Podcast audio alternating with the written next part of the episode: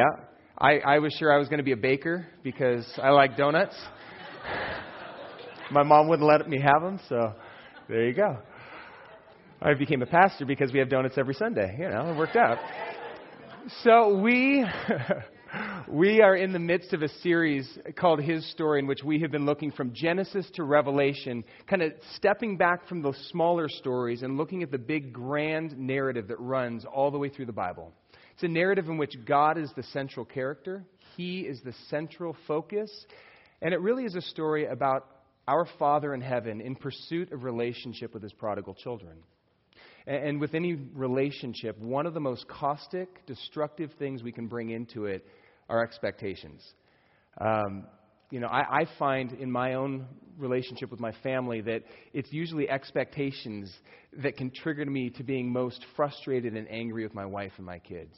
Good example is a couple weeks ago. Ethan is playing flag football right now, and yeah, yes, and and a couple of weeks ago, um, well, you know, here's the thing. I'm a competitive person. I yeah, shocking, I know. I love team sports. I love competition. It's something that kind of grew on me later in life. It wasn't something I had as a kid. But I kind of expect Ethan to be just like his dad. I expect him to care about winning. I expect him to care about doing his very, very best. I, even if he's not the best at it yet, I expect him to want to be the best. And instead, he seems to want to see how far he can walk with his eyes shut before he runs into something. You know? And so, like, a couple last week actually in one of our games i'm sitting over on the sideline. I've got the camera because i'm kind of the I, I, I, take care of that. And i'm watching as patrick stack every single play has this look of intensity like i'm going to tear the quarterback's jugular out. And ethan's doing this. Eyes rolled back in his head staring up at the clouds like wandering around. I'm going focus! And I, i'm that parent on the side going Pay attention. What are you doing? Don't you know this is how we're paying for college? Get going. I'm that parent. I never thought I'd be that parent who seems to find his identity through five year olds playing a game.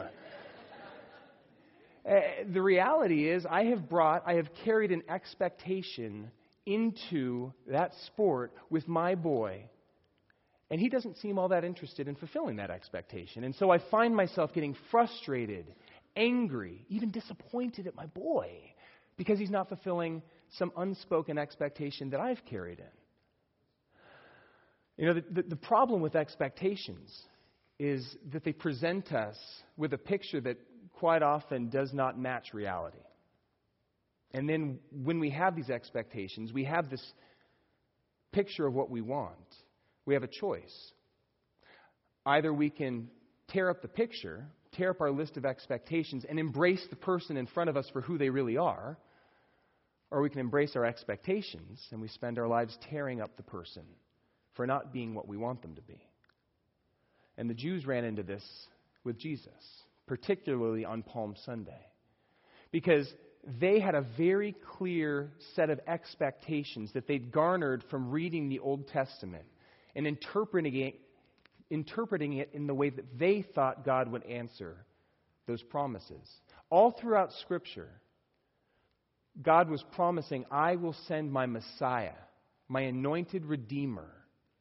And then Jesus shows up on the scene and he's healing people, he's driving out demons, and they're thinking, maybe this is our guy.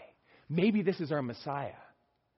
And what I want to do today is I want to look at some of the expectations that the Jews had towards Christ, towards Jesus, towards God's anointed Redeemer, and then we'll look at how it caused them to miss it. So, if you will, turn with me to John chapter 12.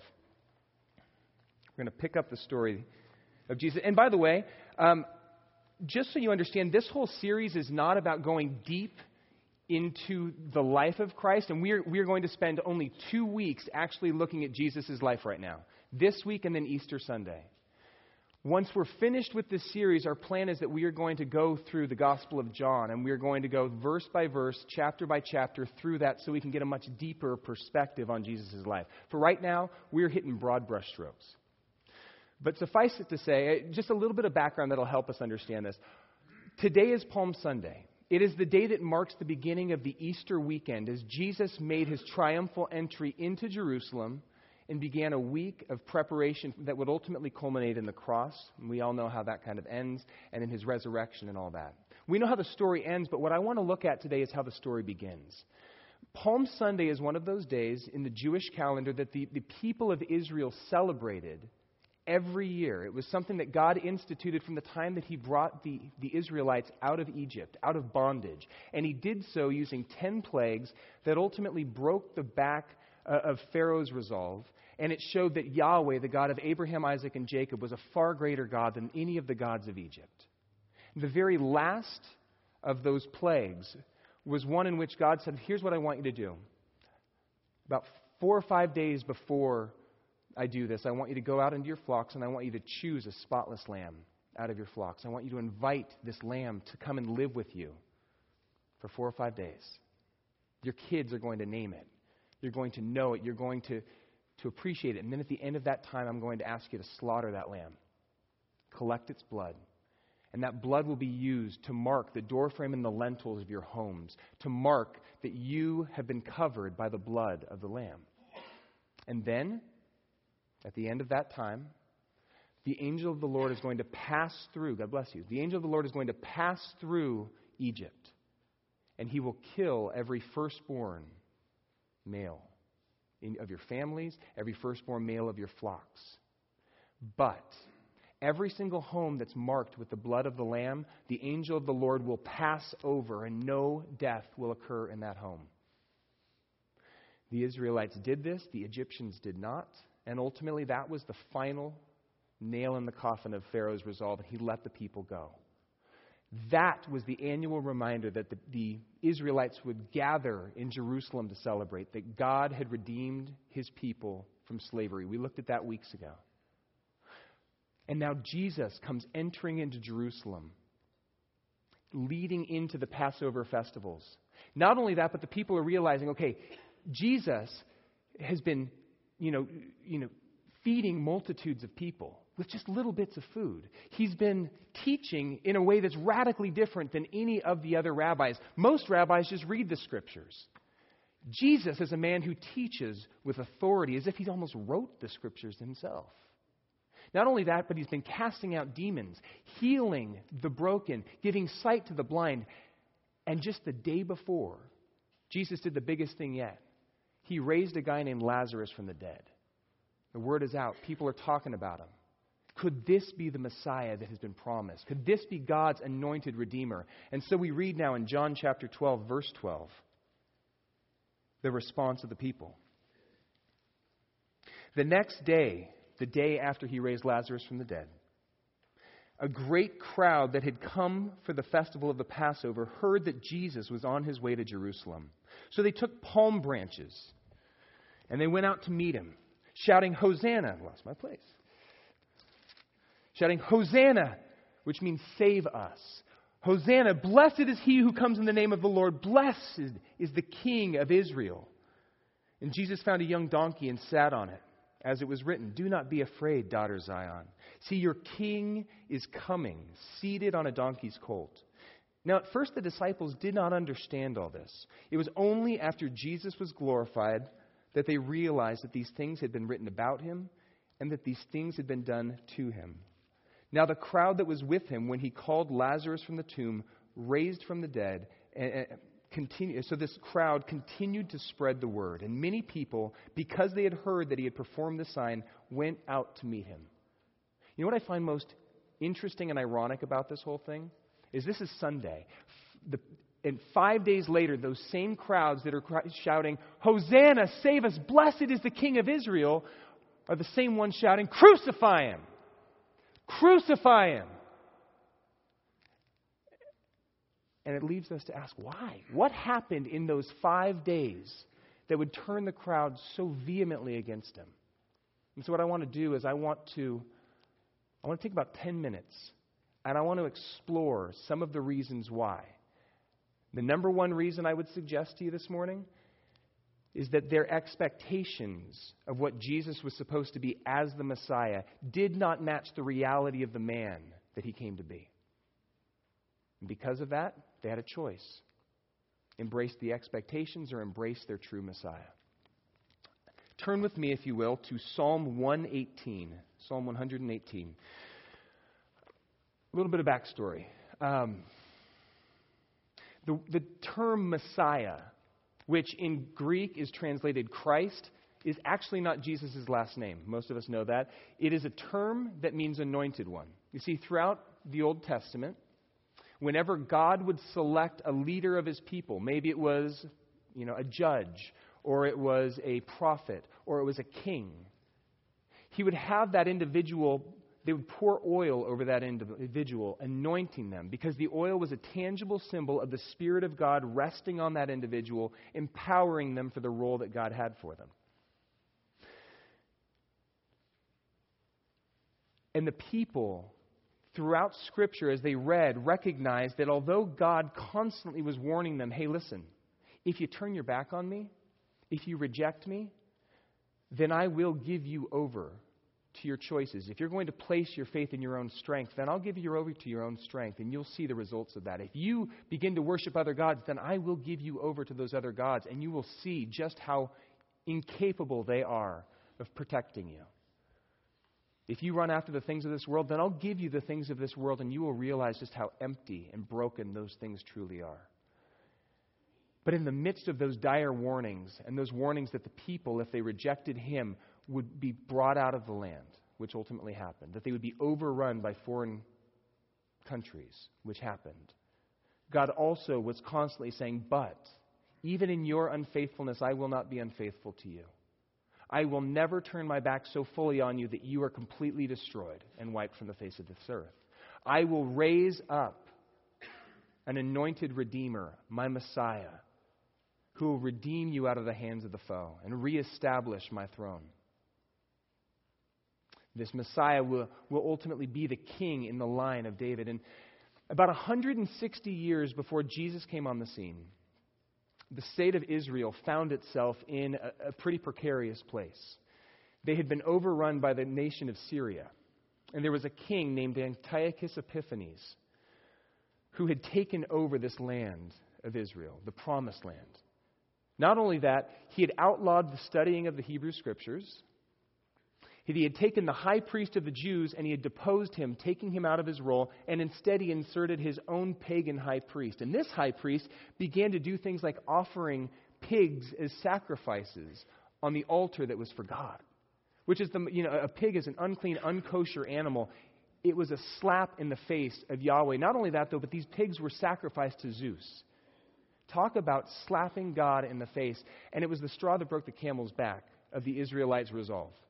They decided we cannot stand idly by as we watch God's throne room, the Holy of Holies, be desecrated in this way. And so there was a group of revolutionaries led by a guy named Judas Maccabeus. Mostly it was a family that began to rally the troops and began to call out, We cannot stand idly by. We must take this back. And they ended up deposing uh, Antiochus Epiphanes and throwing off the yoke of Syria and taking back the temple, and they cleansed it over the course of eight days, which is where we get the idea for Hanukkah. It's a celebration of that victory. And Psalm 118 became their rally cry. I'm not going to read the whole thing. We're going to start in verse 15, but I want you to see the cry of the people during this time because it's going to factor in pretty heavily with why we understand Palm Sunday to be Palm Sunday beginning in verse 15.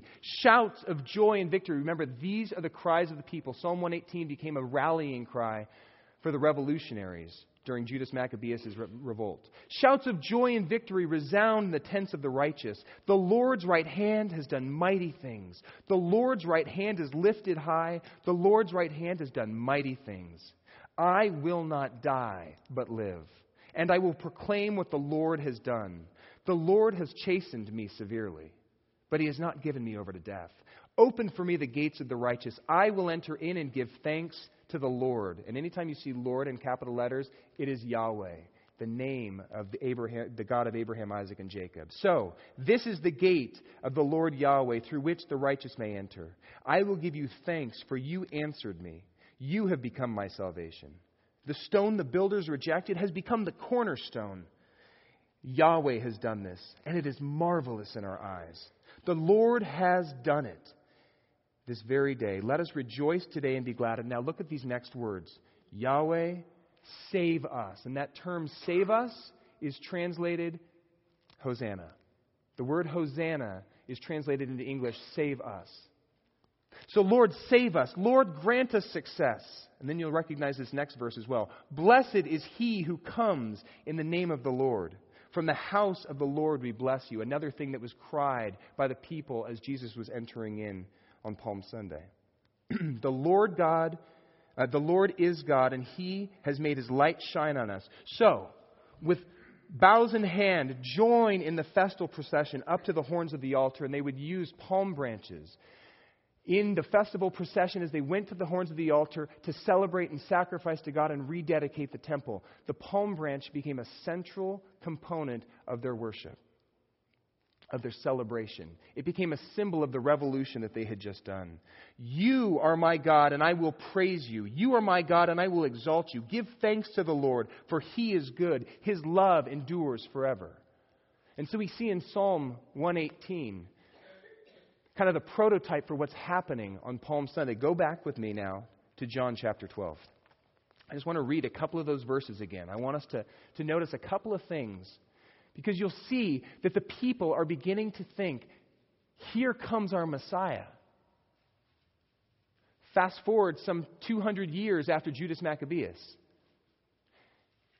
Once again, Israel finds itself enslaved, or at least under the rule of a, of a false occupier, Rome. It's no longer Syria, now it's Rome, but still the people are saying, surely God is going to send his Messiah, his anointed Redeemer. Surely God is going to break us out of this. He's going to reestablish the throne of David, just as he promised he would. And here comes Jesus, teaching with authority, healing the broken, casting out demons, raising the dead. Here is our guy. Here comes our king. Here comes God's anointed. And so we say, Hosanna, save us. Blessed is he who comes in the name of the Lord. Both of those directly taken from Psalm 118. The palm branches, again, were a symbol. You are going to protect us. By the way, Judas Maccabeus, after they had taken back the temple, they actually had coins that were stamped, and this is temple money. They had coins stamped with Judas Maccabeus' face on the front, and on the back was the palm branch as a symbol of the revolution and God's redemption of his people. So they waving palm branches and saying, Hosanna, save us. Blessed is he who comes in the name of the Lord. Blessed is the King of Israel. Now, that's actually not in Psalm 118. That's something they added in. Because they fully believed that Jesus was coming to reestablish the throne of David to reestablish Israel as the preeminent nation in the world under the leadership of God. Jesus was their guy. And Jesus was aware of this. He was aware of the expectations of the people. Turn with me, because we're going to go there in just a second, to um, Zechariah chapter 9. Zechariah is the second to last book in the Old Testament. If you go to Matthew and turn left two books, you'll hit Malachi and then Zechariah. Zechariah chapter 9. Jesus was aware of the expectations of the people. He knew that they expected him to come as a conquering king, kind of in the mold of, of Judas Maccabeus. Chapter 9 of Zechariah. They, he was aware of this, and so he did something really interesting. He told a couple of his disciples, they're sitting right now on the Mount of Olives, which, if if this is Israel, if you guys are Israel, I'm sorry, if you guys are Jerusalem, just kind of want you to get this mental picture. If you're Jerusalem, here's the whole city standing in front of me, this would be the Mount of Olives. It's literally that close. It's maybe two or three hundred yards outside of Jerusalem. It looks over into, onto the Temple Mount and into Jerusalem proper. Jesus is standing here and he goes, okay, hey, you two, go into the city of Jerusalem. And I want you to walk until you see a donkey there tied up with a colt next to it. It's, it's baby. And I want you to bring those to me because I'm going to ride the colt into Jerusalem. Which is interesting because in the three years of Jesus' ministry, ministry that we have recorded here, not once do we read about Jesus ever riding an animal. Not once. And yet, on this day, he chooses to ride some two or three hundred yards into the city. Why? To point directly to this prophecy in Zechariah chapter 9. a prophecy that spoke about the coming king, the Messiah. So we read in Zechariah chapter 9, verse 9 Rejoice greatly, daughter Zion. Shout, daughters Jerusalem. See, your king comes to you, righteous and victorious, lowly or humble, and riding on a donkey, on a colt, the foal of a donkey. You see, when kings would enter into their capital city or in, into any city during a time of war, they would ride a war horse because it was a time of war. But when a king was in a time of peace, he would sit upon a donkey. It was symbolic.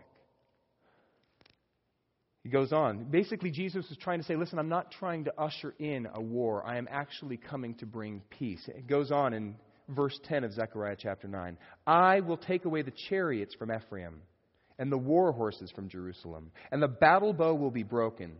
He, this coming king, this Messiah, will proclaim peace to the nations.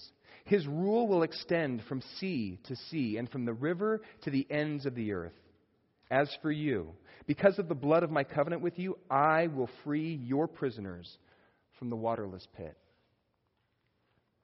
It's interesting that the people were expecting a Messiah out of the design of Judas Maccabeus. One who would bring the sword and would throw off the yoke of Rome. They fully expected him to come as a conquering king, not as a sacrificial, suffering servant. They fully expected him to clean out the, the, the royal palace rather than the temple, but that's what he came to do. They totally anticipated that he would come to fight against Roman soldiers, but he focused most of his attention instead on the Jewish, Jewish religious elite. They expected that the enemy he was coming to fight was Rome, but they were wrong. Jesus really came to fight against the greatest foe that any of us in mankind has faced sin. It's a foe that we had become aware of in the, you know, in the chapter 3 of Genesis, all the way back from the beginning. Sin and subsequently death, all of those things, that's what Jesus came to fight against. That's what Jesus came to throw off. Not Rome. Rome is an occupier for a day or for a season. Sin and death had been something that had marred mankind and separated us from our Father, Creator God from the beginning. And that's what Jesus came to do not to bring the sword. He came to bring himself as a sacrifice, to be that Passover lamb whose blood would ultimately cover us, so that when the angel of the Lord came in judgment, he would pass us over. So that rather than us being declared as sinners and separated from a relationship with God, we could be called saints, but even more than that, sons and daughters of the living God. That's what Jesus came to do. Not with a sword, but with himself. God in human flesh. And he took upon himself the punishment we couldn't do for ourselves. But there's a problem. The Jews had a different perspective of what the Messiah should look like. Jesus didn't match that. And so they were left with a choice tear up our expectations and embrace our Messiah for who he is, or embrace our expectations and reject our Messiah. And sadly, the vast majority of them chose the latter. They embraced their expectations and they completely missed their coming Messiah, who was right in front of them. And we may shake our heads because some 2,000 years later, we have been steeped in Scripture. We see the whole picture. We know that three days later, after he was crucified, he rose from the dead. We get it. And we go, How could you be so blind? How could you allow those false expectations to blind you from who was right in front of you? And yet, I suspect that 2,000 years later, we're not all that different from the Israelites. Because I think that each and every one of us carries expectations into our relationship with God as well. Maybe some of us have concluded, or maybe we've even been taught, that if you give your heart to Jesus, He'll make everything okay. He'll, complete, he'll clean it up totally. Addictions, they'll be gone. You won't struggle anymore. Brokenness will be healed completely in the flesh. Maybe, maybe we concluded that You know, if we truly follow him and love him and give our hearts to him, then he will give us the desires of our hearts the house, the spouse, the 2.5 children, the, the, the really satisfying job, that whatever, you fill in the blank. He'll give us those things. And then we, yet we look at our lives and our expectations, desires that we've curled the fingers of our heart around and made into demands. And days become weeks, and weeks become months, and months become decades. And we realize, you're not giving me these things and we become disappointed. And as time passes, our disappointment metastasizes into frustration and anger. Maybe we encounter hardship in our life and we begin to go, God, this isn't fair. Why are you doing this? Or maybe we look at our own lives and go, Where's the sin? What is it that I've done wrong that He would be punishing me in this way? And I think one of the false impressions that we have is that following Jesus will result in a comfortable, safe life. I got to tell you that that would have been a completely foreign thought to Jesus' disciples. He went out of his way to warn them listen, if they persecute me, they're going to persecute you. In this world, you will have trouble, he told them straight up. In this world, you will encounter trouble and trial, but he didn't stop there. He said, You can take heart in the fact that I have overcome the world in another place, and you can throw uh, the last slide that we have up there of this verse. In another place, Jesus told his disciples really early on in his ministry. This isn't towards the end, this is early on. He said, Listen, if anyone would come after me, he must deny himself and take up his cross daily and follow me. Because whoever would like to save his life is going to lose it, but whoever loses his life for me will save it. I, I got to tell you, that sounds like a far cry from that kind of health, wealth, and prosperity gospel that some of us like to hold on to and think that if I follow Jesus, he's going to make my life comfortable. He never promised us comfort, at least not here and now. We can look forward to Revelation 21 when every tear is dried, when there is no more brokenness, no more effects of the fall. But that time is not yet.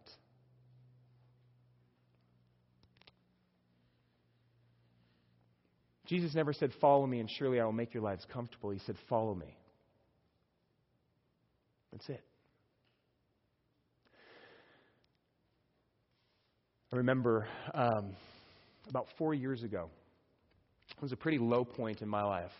Um, I had been at another church, pastoring there, and in the process of ministering, and I've, i know I've shared this with you before, in ministering to other people, I had forgotten about cultivating my own relationship with God. I'd kind of neglected that.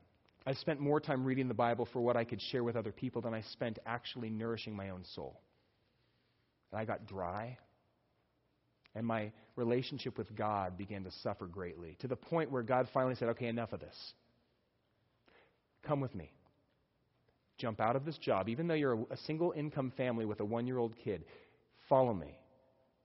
Because I desperately need to restore your soul, Eric, before you can possibly try to minister to other people. And so, in obedience, I quit that job and entered into what I hoped was a very short season of, of kind of figuring out life and stuff like that. And about a month in, God said, Okay, Eric, stop. Be still. I knew exactly what that meant.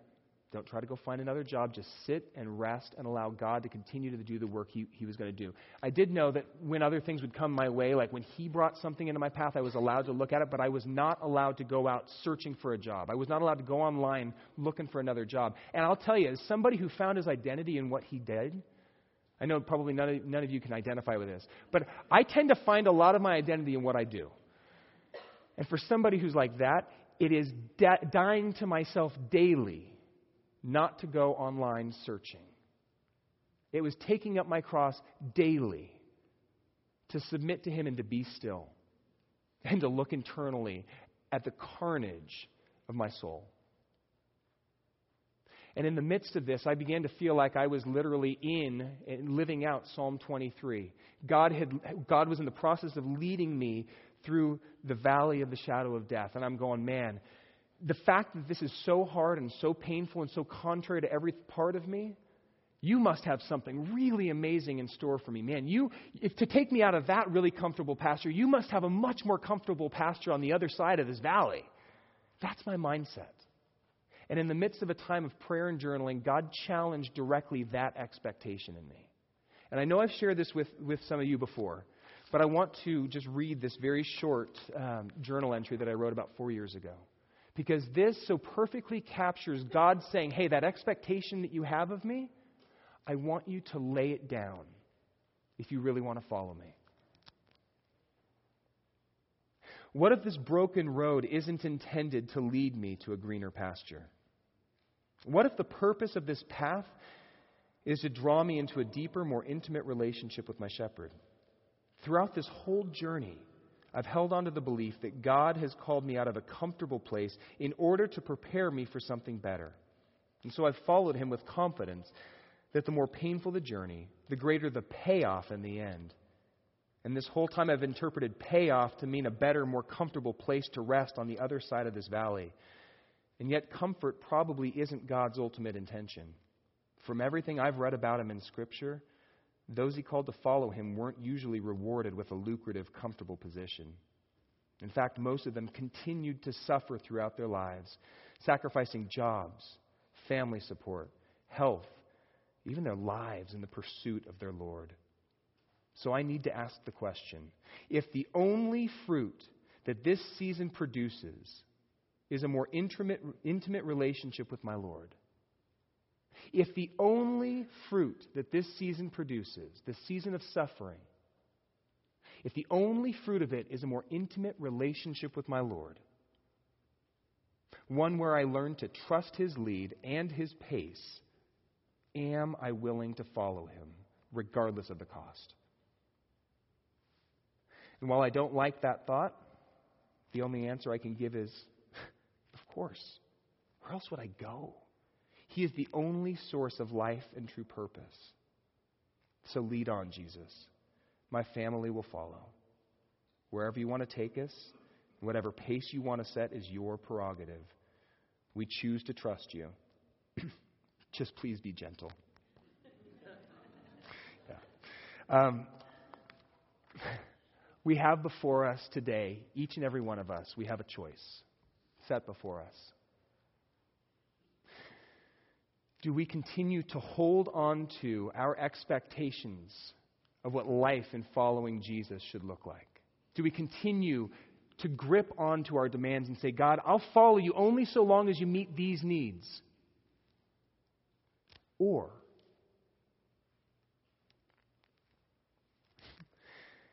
do we embrace Jesus as not only our Savior, but as our Lord, as the captain of our ships?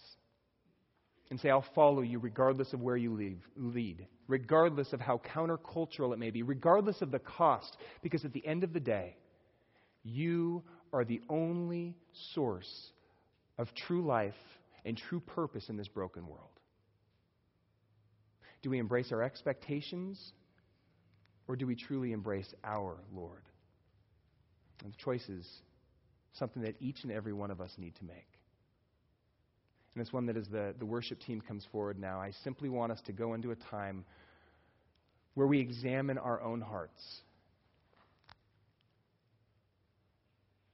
Examine perhaps the expectations we have carried into this relationship with God with us. And maybe part of this time, certainly we can be singing these songs, singing Hosanna, save us, which is both a cry of help, but also a declaration of God's victory in our lives. But maybe we just want to spend some time honestly having a conversation with Him and, and, and confessing the ways in which we have allowed expectations to mar our perception of Him. Spend some time confessing the ways that we have allowed our expectations to get in the way. They have metastasized into frustration, anger, and bitterness. And perhaps right now we need to lay those down so that we can come to Him just as we are and receive Him just as He is.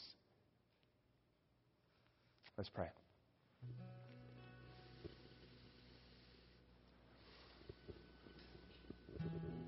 Father in heaven, I am so, so grateful that you put up with our very short sighted and very small minded concerns. You're the God in heaven, you see everything, and yet we see very dimly just a portion. And I confess the ways in which I tend to make my own life kind of the central story. I try to make you a supporting cast member as opposed to vice versa, recognizing that I get to be a part of your epic narrative of redeeming all of mankind. God, I'm sorry for the ways that I have allowed expectations to color the way that I approach you, to hinder me in some ways from coming fully just as I am and running to you just as you are. Would you have your way in my life? Would you glorify yourself? We submit ourselves and say, Father, use us. Our lives are yours. Glorify yourself through us, regardless of what that means. Jesus, it's in your name. Father, it's for your sake. Holy Spirit, it is through your empowerment that we pray these things. Amen.